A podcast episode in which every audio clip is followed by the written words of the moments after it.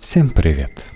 Поэты, глядя в сумрак тихий, сумрак сонный, находили в одиночестве нечто романтическое. А вот современная наука с ними не согласна. Если убрать лирический налет, уединение превратится во что-то вроде болезни. Эпидемический размах, очень неприятные симптомы, заразность и сомнительные шансы на выздоровление. Вместе весело шагать. Почему общение нам жизненно необходимо? Текст Инны Прибора для Knife Media. В прошлом году американская пресса заговорила об одиночестве как об эпидемии. Британский премьер Тереза Мэй назначила специального, как бы дико это ни звучало, министра по одиночеству – Популярные ресурсы запестрели страшными заголовками о том, что выходные, проведенные соло, причиняют больший вред, чем выкуривание 15 сигарет в день. Американская психологическая ассоциация выступила с заявлением, что общение – непременное условие человеческого выживания – упомянув в подзаголовке, что изоляция от людей даже хуже ожирения – Мало что может так напугать современного обывателя, как 15 сигарет в день, не говоря уже про неконтролируемый набор веса. Как видим, специалисты прибегают к крайним мерам, чтобы впечатлить массы, а значит, проблема действительно серьезная. Обычный человек, когда он не спит, проводит около 80% времени в компании других людей – и при этом находит такие часы более приятными, чем посвященные уединению. Даже если мы гордимся своей интровертностью и отказываемся идти на корпоратив, у нас есть физиологическая потребность в контактах с представителями нашего вида. Американский психолог и нейросоциолог Джон Качиопа объясняет, что мы общественные животные и обзавелись такими развитыми лобными долями, Именно благодаря возможности получать и обрабатывать все более сложные социальные сигналы. Когда мы действуем сообща, шагаем с кем-то в ногу, то в мозгу активируется система вознаграждения, а неприятие со стороны других людей, напротив, включает те же отделы, которые ответственны за переживание физической боли – не случайно изгнание и астракизм издревле практиковались в качестве страшного наказания. В ответ на изменение условий, раньше человек был в центре хоровода, а теперь его попросили не приближаться к поселку. Организм выдает стресс-реакцию. Это свойственная всем животным перестройка. Чтобы выжить, надо соответствовать новым условиям. Как минимум вырабатывать гормоны стресса – но если для других организмов ключевое значение имеет температура или наличие лунного света, то для млекопитающих, вроде человека, это возможность общаться с представителями своего вида. Мы невероятно социальны. В момент одиночества организм решает, что мы находимся в опасной ситуации и включает реакцию «бей» или «беги». К сожалению, для нашего мозга все едино – изгоняют нас из древнегреческого полиса навсегда, или просто Виталий передумал идти с нами в кино. Психологи говорят, что одиночество не объективная величина. Ее нельзя измерить количеством культ массовых мероприятий, в которых поучаствовал человек за неделю. И в приятном окружении мы можем испытывать тоску по родственной душе, особенно если эта родственная душа долго не перезванивает – Согласно исследованиям, объективная социальная изоляция не так сильно бьет по здоровью, как воспринимаемая. Если человеку почему-то кажется, что с ним никто не рад дружить, пиши пропало – эти процессы действуют на клеточном уровне. В состоянии покинутости организм хуже борется с воспалениями, что специалисты связывают с повышенной активностью белых кровяных телец.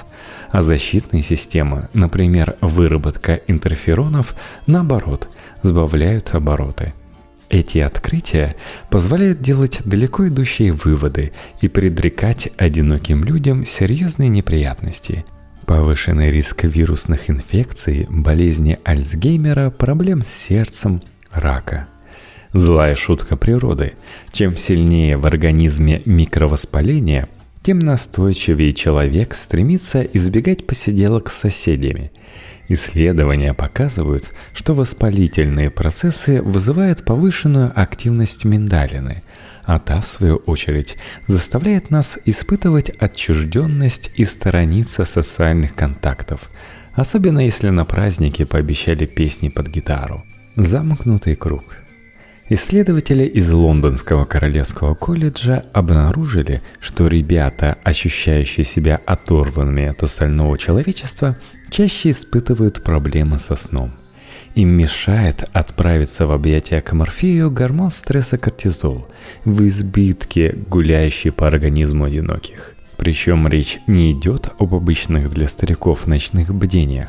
В исследованиях участвовали 2000 молодых британцев. И нет ничего удивительного, что после столь неудачного отдыха одинокая молодежь значительно чаще чувствует себя уставшей и испытывает проблемы с концентрацией в течение дня, чем их социально активные сверстники – Отшельники, которые удалялись в глухие места для общения с Богом, вряд ли сохранили бы доброжелательный настрой и просветленность. Ученые Калифорнийского технологического института проводили эксперименты на мышах.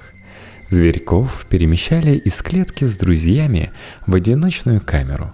Спустя две недели грызуны-отшельники становились необычайно нервными. На новую мышь набрасывались, а большой тени пугались так, что долго не могли прийти в себя. Не повезло и мышам из Питтсбургского университета. Детство они проводили в подвижных играх с сородичами в больших общих клетках. А как только зверьки взрослели, их пересаживали в одиночку.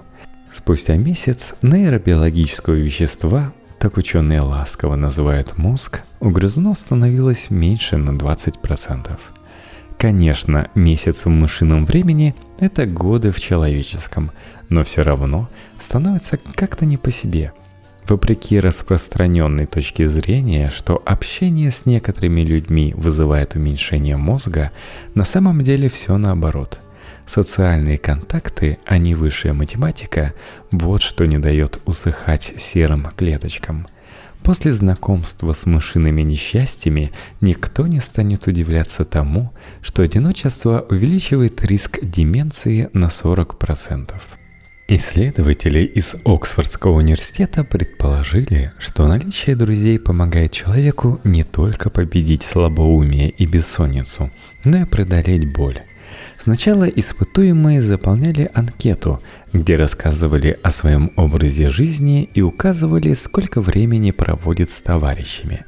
А потом ученые заставляли ничего не подозревавших бедолаг принять невыносимую позу в полуприседе и терпеть как можно дольше – Догадка подтвердилась. Победителями странного соревнования оказались обладатели самой разветвленной сети контактов. Причем она действовала даже на расстоянии, без команды черлидерш и утешительных звонков приятелю. Это означает, что по вашей восприимчивости к боли можно предсказать, сколько у вас друзей и как часто вы с ними обедаете. Почему нас так вдохновляет общение – даже если оно свелось к хоровому исполнению песни Григория Лепса. Нейробиологи считают, что подобное чувство удовольствия вызвано высвобождением эндорфинов и их связыванием с опиоидными рецепторами в мозге. Еще лучше друзья действуют, прям таблетки, если правильно с ними общаться. Например, время от времени бросаться в объятия – при таком применении товарищ может снижать артериальное давление и повышать уровень окситоцина в крови, который не зря зовут гормоном доверия. Он помогает почувствовать себя более расслабленно и безмятежно. И именно его влиянием можно объяснить чудесный эффект простых обнимашек. Подобно религии или философии, они излечивают нас от экзистенциальных страхов – Статья, опубликованная в журнале Ассоциации психологических наук, начинается бодро. Все мы знаем, что когда-нибудь умрем. Однако дальнейший рассказ вселяет надежду. Оказывается, мимолетное секундное прикосновение другого человека может уменьшить тревогу, связанную со страхом смерти. Максимального эффекта почему-то удается добиться, когда эту нехитрую процедуру проделывают с людьми с низкой самооценкой. Но на всякий случай можно похлопывать по спине и всех остальных. А если у кого-то возникнут вопросы – Просто признайтесь, что это была попытка защитить людей от вирусных инфекций. Ученые из университета Карнеги Мелона опросили четыре сотни взрослых человек, после чего подвергли их воздействию вирусной инфекции. У тех, кто не испытывал недостатка в объятиях и социальной поддержки в целом, симптомы заболевания были менее выраженными, а некоторые из них и вовсе не заразились. Друзья и близкие, оказывается, встают щитом в период простуд и снижают риск подхватить инфекцию. Так откуда же берется одиночество? Согласно данным, полученным в ходе масштабного опроса в США, наиболее одинокими себя чувствуют юные люди в возрасте от 18 до 22. И это еще не самое печальное. Исследователи из Оксфорда и Финского университета Аалто изучали количество и продолжительность телефонных звонков трех миллионов пользователей. После этого ученые смогли показать на графике, что до 25 лет мы беспорядочно заводим новых друзей, а как только доживаем до роковой черты, начинаем неуклонно терять социальные связи – если в 22 человек уже чувствует себя одиноко, то глядя на оксфордский график, у него не будет повода порадоваться. По одной из версий, тотальная разобщенность связана с распространением социальных сетей. Прошлогоднее американское исследование демонстрирует парадокс. Чем дольше человек зависает, общаясь в интернете и собирая лайки, тем более одиноким и несчастным он себя ощущает. Другая научная работа предлагает рассматривать склонность к уединению как заразное заболевание. Изучая поведение людей в небольшом городке, исследователи заметили, что отшельники предпочитают общаться с похожими на них буками. Они образуют своеобразные кластеры одиночества, где привычка угрюмо сбегать с полдника служит примером для подражания. Ситуация выглядит безнадежной лишь на первый взгляд – Осознав проблему, мы способны ее решать. Например, понимая, что наличие рядом компании повышает производительность труда, многие отправляются работать в коворкинге. Люди, недавно съехавшие от бабушки, перебираются жить в куливинге или кохаузинге. Жилища с общим двориком и кухней выглядят экзотически и привлекательно. Особенно для людей, которые не слыхали про коммуналки – в домах престарелых тестируют специальных роботов-сиделок. Их функция не только обеспечивать уход, но и подбадривать пожилых людей, разговаривая с ними при помощи надписей на экране. Есть и более странные разработки в борьбе с одиночеством, например, тактильная куртка. Надев ее, человек почувствует на себе не только ценный мех, но и чьи-то объятия. Может, кого-то при этом охватит ужас – но наверняка найдутся люди, которые в таком наряде, наоборот, избавятся от экзистенциального ужаса и тоски –